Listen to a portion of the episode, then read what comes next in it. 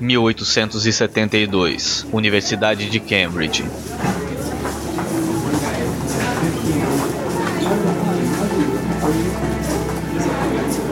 Não faz tanto tempo assim que todo aquele que se dedicasse ao estudo de geometria ou de qualquer ciência que exigisse aplicação continuada era considerado um misantropo, além de que deveria ter abandonado todos os interesses humanos, voltando-se a abstrações tão distantes do mundo da vida e ação que se tornaria insensível tanto aos atrativos do prazer como aos apelos do dever.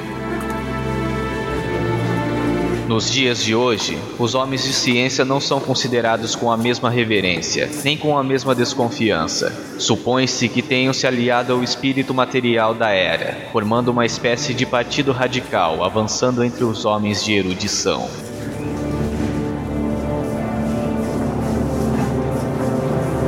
Bem-vindos ao Promontório Estéreo.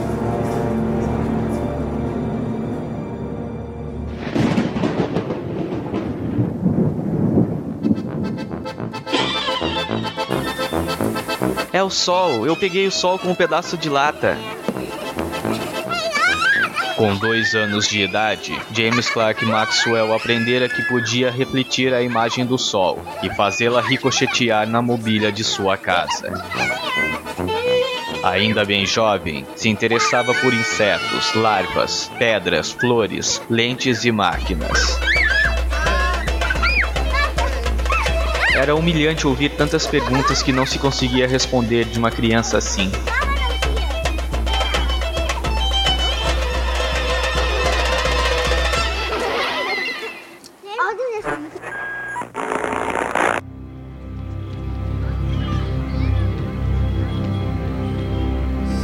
Maxwell nasceu em Edimburgo, na Escócia, e quando começou a frequentar a escola, rapidamente passou a ser reconhecido como uma pessoa estranha, recebendo apelidos baseados em sua suposta loucura.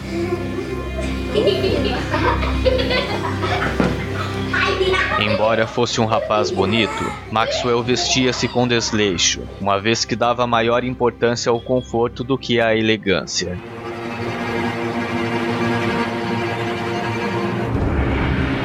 Isso, somado aos seus regionalismos e condutas escocesas, era motivo de zombaria entre os colegas.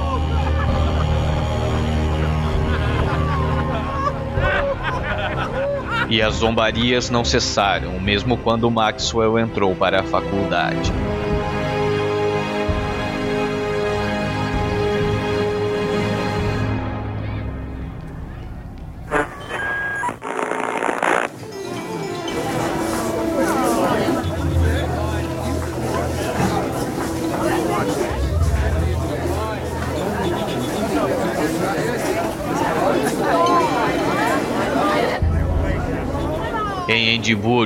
Maxwell também frequentou a universidade, graduando-se em filosofia natural, só então partindo para Cambridge, onde pretendia estudar matemática, filiando-se ao Peterhouse College e posteriormente ao Trinity College.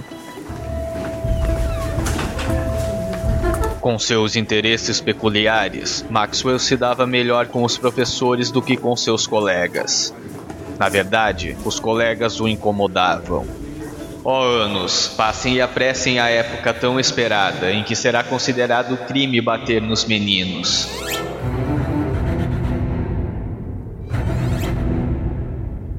Em 1854, Maxwell formou-se com grande destaque entre os outros estudantes, mas ainda assim não recebeu o prêmio de melhor aluno, visto que se preparou inadequadamente para os exames de fim de curso.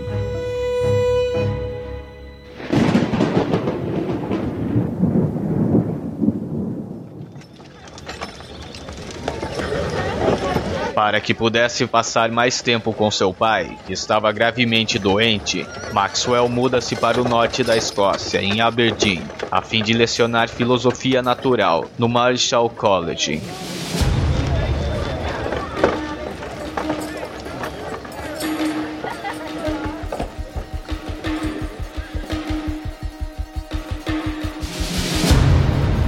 A natureza da luz fora um mistério desde a antiguidade. Em debates acalorados entre eruditos, discutia-se se a luz era uma onda ou uma partícula. De maneira geral, as definições populares seguiam o estilo: a luz é escuridão, iluminada.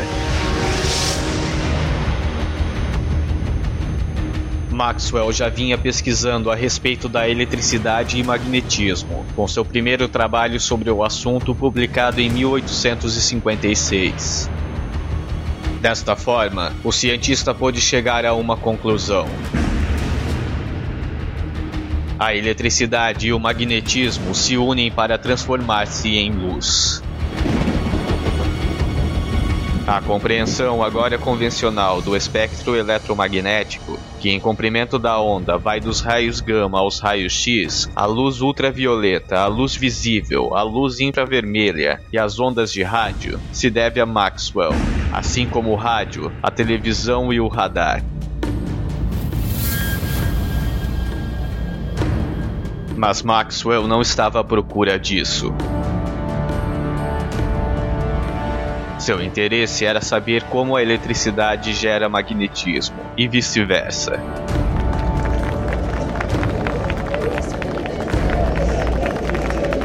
Em 1859, casa-se com Catherine Mary DeWar e concorre a uma cadeira como professor de filosofia natural na Universidade de Edimburgo. Mas alegando que Maxwell não era um bom professor para alunos iniciantes, o cargo lhe fora negado. Um ano após a recusa, Maxwell fora demitido do Marischal College, mas logo encontrou emprego no King's College de Londres, onde permaneceu até 1865.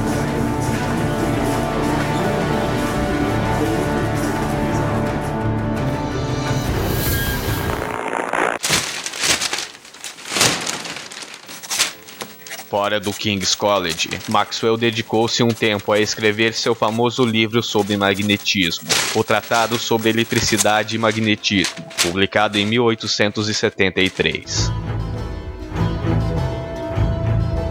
Antes, em 1871, ajudaram no desenvolvimento do laboratório Cavendish, em Cambridge, e entre 1874 e 1879 editava trabalhos e manuscritos sobre matemática e eletricidade experimental, publicados também em 1879. Já nesta época, sua saúde estava comprometida.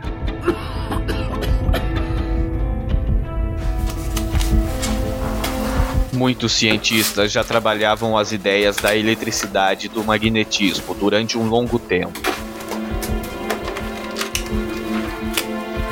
Mesmer, Oersted, Faraday, todos ajudaram a acumular conhecimento sobre o tema. Assim, Maxwell idealizou um modo de registrar o que era conhecido sobre eletricidade e magnetismo em sua época, um método para resumir com precisão todas as experiências. Elaborou então quatro equações para o comportamento da eletricidade e do magnetismo na matéria.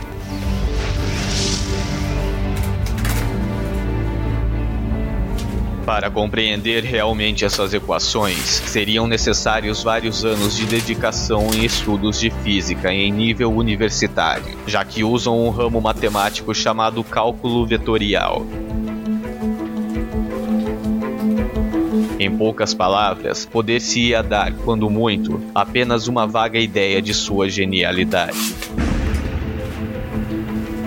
A primeira equação de Maxwell estabelece como um campo elétrico criado por descargas elétricas varia com a distância.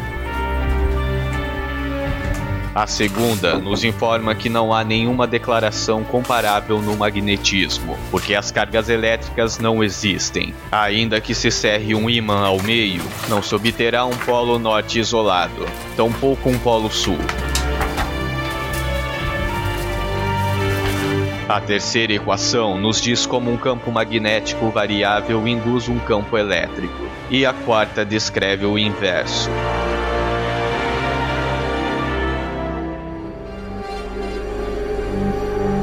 Algo nas equações de Maxwell o chamava a atenção. Como essas equações seriam formuladas no espaço vazio, no vácuo, em um lugar onde não houvessem cargas ou correntes elétricas. Formulou então outras quatro equações. Seus resultados não há cargas elétricas no vácuo. Não há unipolares no vácuo. Um campo magnético variável gera um campo elétrico, e vice-versa.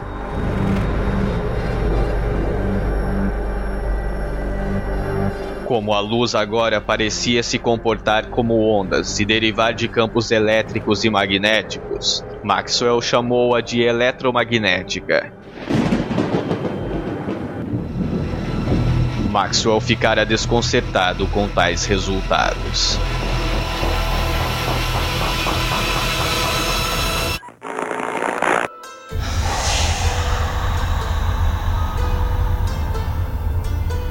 Éter.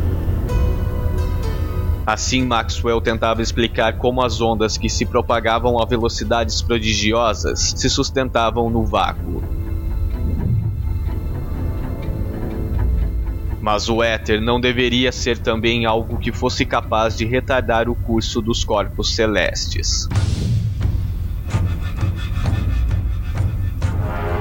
O éter teria de ser uma substância semelhante a uma gelatina vibrante, mas invisível no espaço, algo quase incorpóreo, algo etéreo. Contudo, ficara provado tempos mais tarde que não há nenhum éter sustentando a propagação das ondas eletromagnéticas, como concluíra Einstein.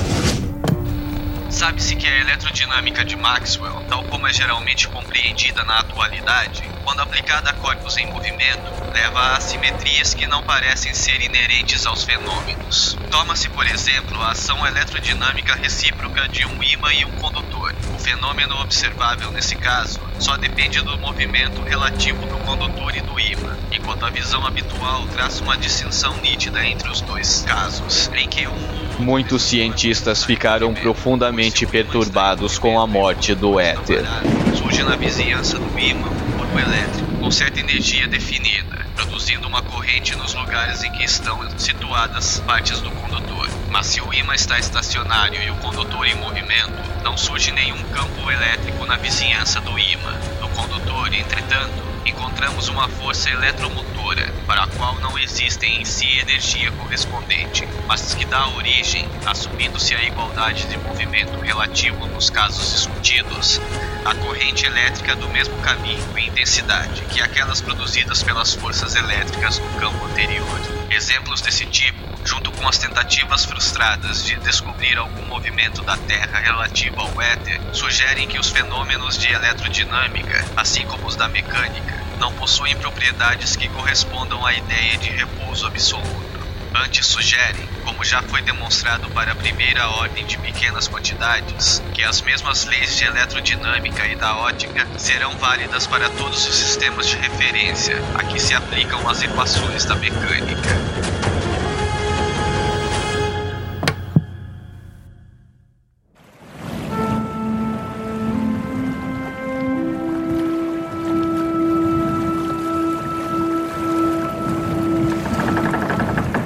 Principal potência tecnológica do mundo era o Reino da Grã-Bretanha. O mundo estava salpicado com os domínios britânicos. Assim, a rainha Vitória desejava que sua voz, bem como imagens da glória do Império Britânico, fosse transportada para cada casa em seu reino. Um investimento de um milhão de libras nos anos 1860.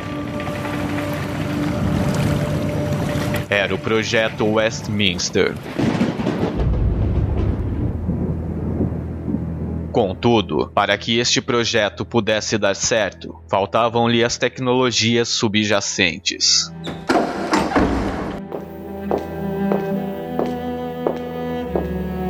No final de sua vida, Maxwell se encontrara com a rainha Vitória.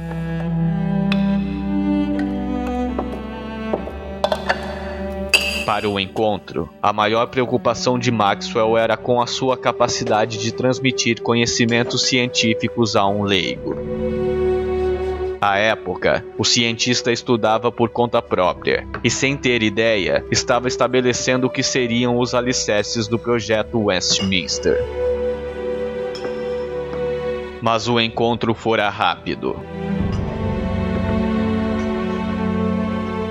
A rainha estivera distraída e pouquíssimo interessada no que dizia aquele cientista excêntrico e antissocial.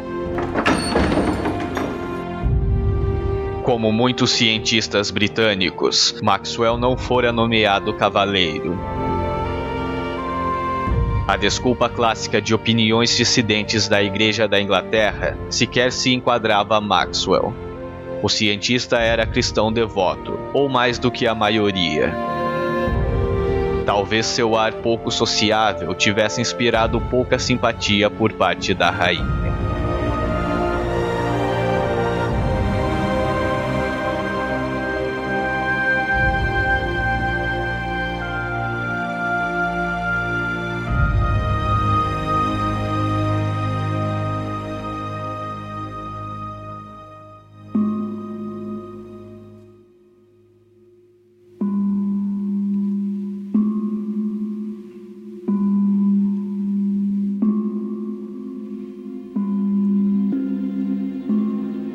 Em 1879, com 47 anos de idade, James Clerk Maxwell morre sem deixar filhos.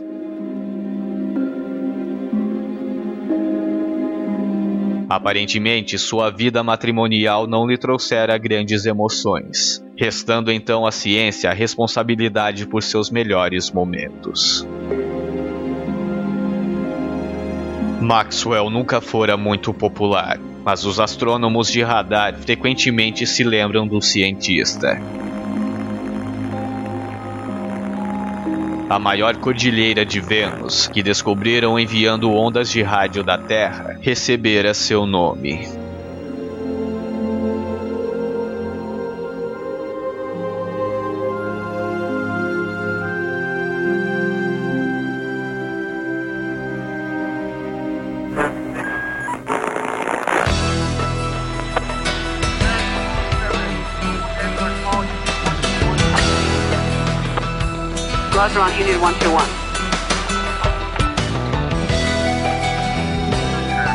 Maxwell deu enormes contribuições para a astronomia e a física.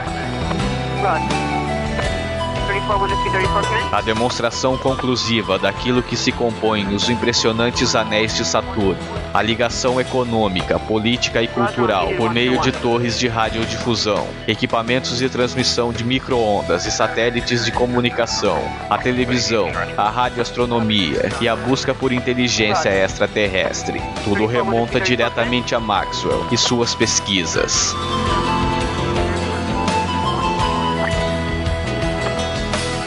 O lugar de Maxwell entre os grandes cientistas do século XIX fora conquistado com um trabalho que viria a mudar o mundo dali em diante, mesmo que ele não tivesse ideia do quanto.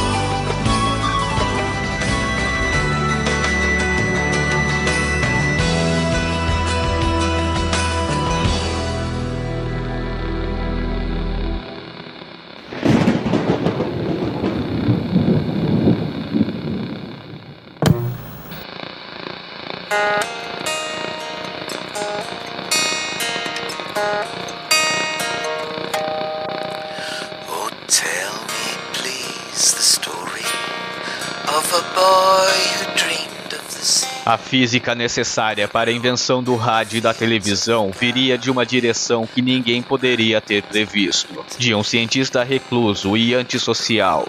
Este foi James Clerk Maxwell, aqui no Promontório Estéreo. Country, as he looked for the light that was shining, and he dreamed of a distant sea. So James Clerk Maxwell was one of the most important mathematical physicists of all time, coming only after Newton and Einstein. Within a relatively short lifetime, he made enormous contributions to science. Foremost amongst these was the formulation of the theory of electromagnetism, with light electricity and magnetism all shown to be manifestations of the electromagnetic field. He also made major contributions to the theory of color vision and optics, kinetic theory of gases and thermodynamics, and the understanding of the dynamics and stability of Saturn's rings. His work on electricity and magnetism is such that Einstein enthused. Since Maxwell's time, physical Where the light and the night will go when the sun goes down in the evening and the stars. Aqui eh, já é uma outra coisa do Maxwell com os seus eh, 31, 14 anos. Há 14 anos ele já estava, se não me engano, eh, em- talvez ainda em Edimburgo, ou talvez já em, Cambridge. E ele é um camarada dado a, a versejar, a fazer versos. Então isso é uma das. Dos, e ele desenhava muito bem também, certo? Além de tudo. Então isso daqui ele escreveu uma historinha chamada O Vampiro, tá certo? Isso, isso aqui é a letra dele e ilustrou. Essa ilustração é feita por ele, tá certo? E isso aqui não está bem em inglês. Isso aqui eu acho que é mais escocês do que inglês. Ele é extremamente esquisito esse inglês. E se vocês olham na internet poesia escocesa, é mais ou menos a esquisitice disso daqui. Então eu não sou capaz de dizer exatamente, mas eu diria até, para o meu gosto, é, é como se fosse um, um escocês deliberadamente complicado. Tá certo? Então é um garoto querendo fazer uma coisa. E é a história de um, de um vampiro. eh, Que parece que nessa época, tinha, no começo do século XIX, apareceu uma mania de vampiros como talvez tem hoje aqui. Hoje tem livro de vampiro em todo lugar, e filme de vampiro e não sei o quê. Lá nessa época não tem. Alguém escreveu um livro que era o vampiro e aí todo mundo começou a escrever história de vampiro. And he thought of the path through the rainbow, and he dreamed of a distant sea. And he thought of the path through the rainbow, as he dreamed of a distant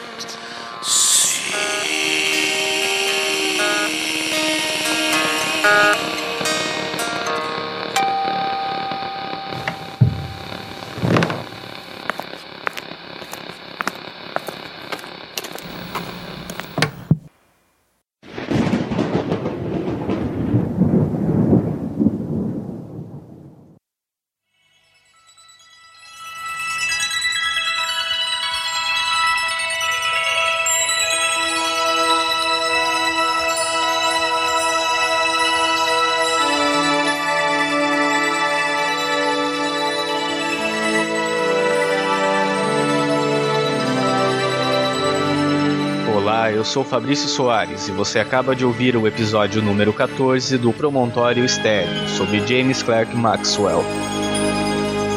Ao fundo, você ouve So Long Ago So Clear, do compositor Vangelis.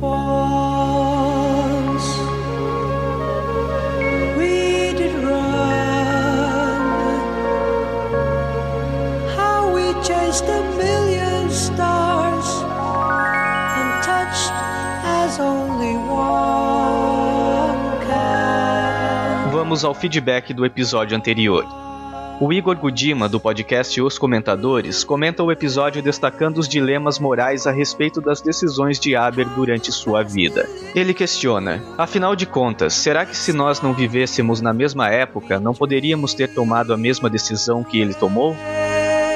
Certamente, esta é uma reflexão que, feita hoje, talvez não se leve em total consideração tudo aquilo que envolvia o contexto da guerra e o nacionalismo de Aber. Sure you'll hear.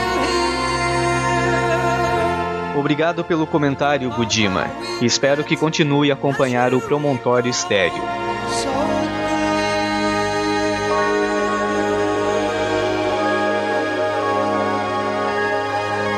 O Gudima comentou no post do episódio e deixou sua contribuição para a discussão sobre o assunto.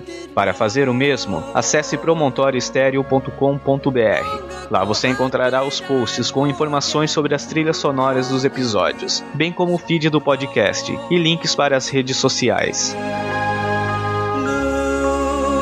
Você encontra o Promontório Estéreo no Facebook. É o facebook.com barra.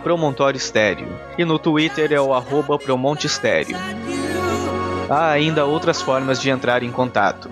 Caso queira dar uma opinião, fazer uma crítica, sugestão ou elogio, há ainda a opção de enviar um e-mail para promontoriostereo.gmail.com. Mas caso prefira, há no site um espaço para contato. Basta preencher o formulário com seu comentário, e então seu e-mail será recebido na minha caixa de entrada. Na iTunes Store, o Dom Padrone comentou e avaliou o Promontório Estéreo com 5 estrelas. Fazendo o mesmo, você ajuda o Promontório Estéreo a ter mais destaque por lá. E assim o podcast cresce e pode melhorar cada vez mais.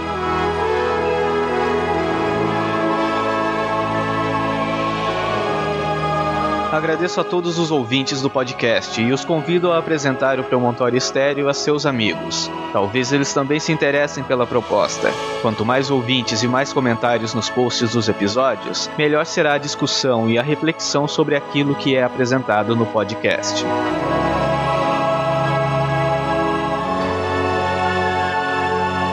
Para o próximo episódio do Promontório Estéreo, espere uma inovação. Faço votos de que seja bem-vinda. Eu sou Fabrício Soares e até o episódio 15 do Promontório Estéreo.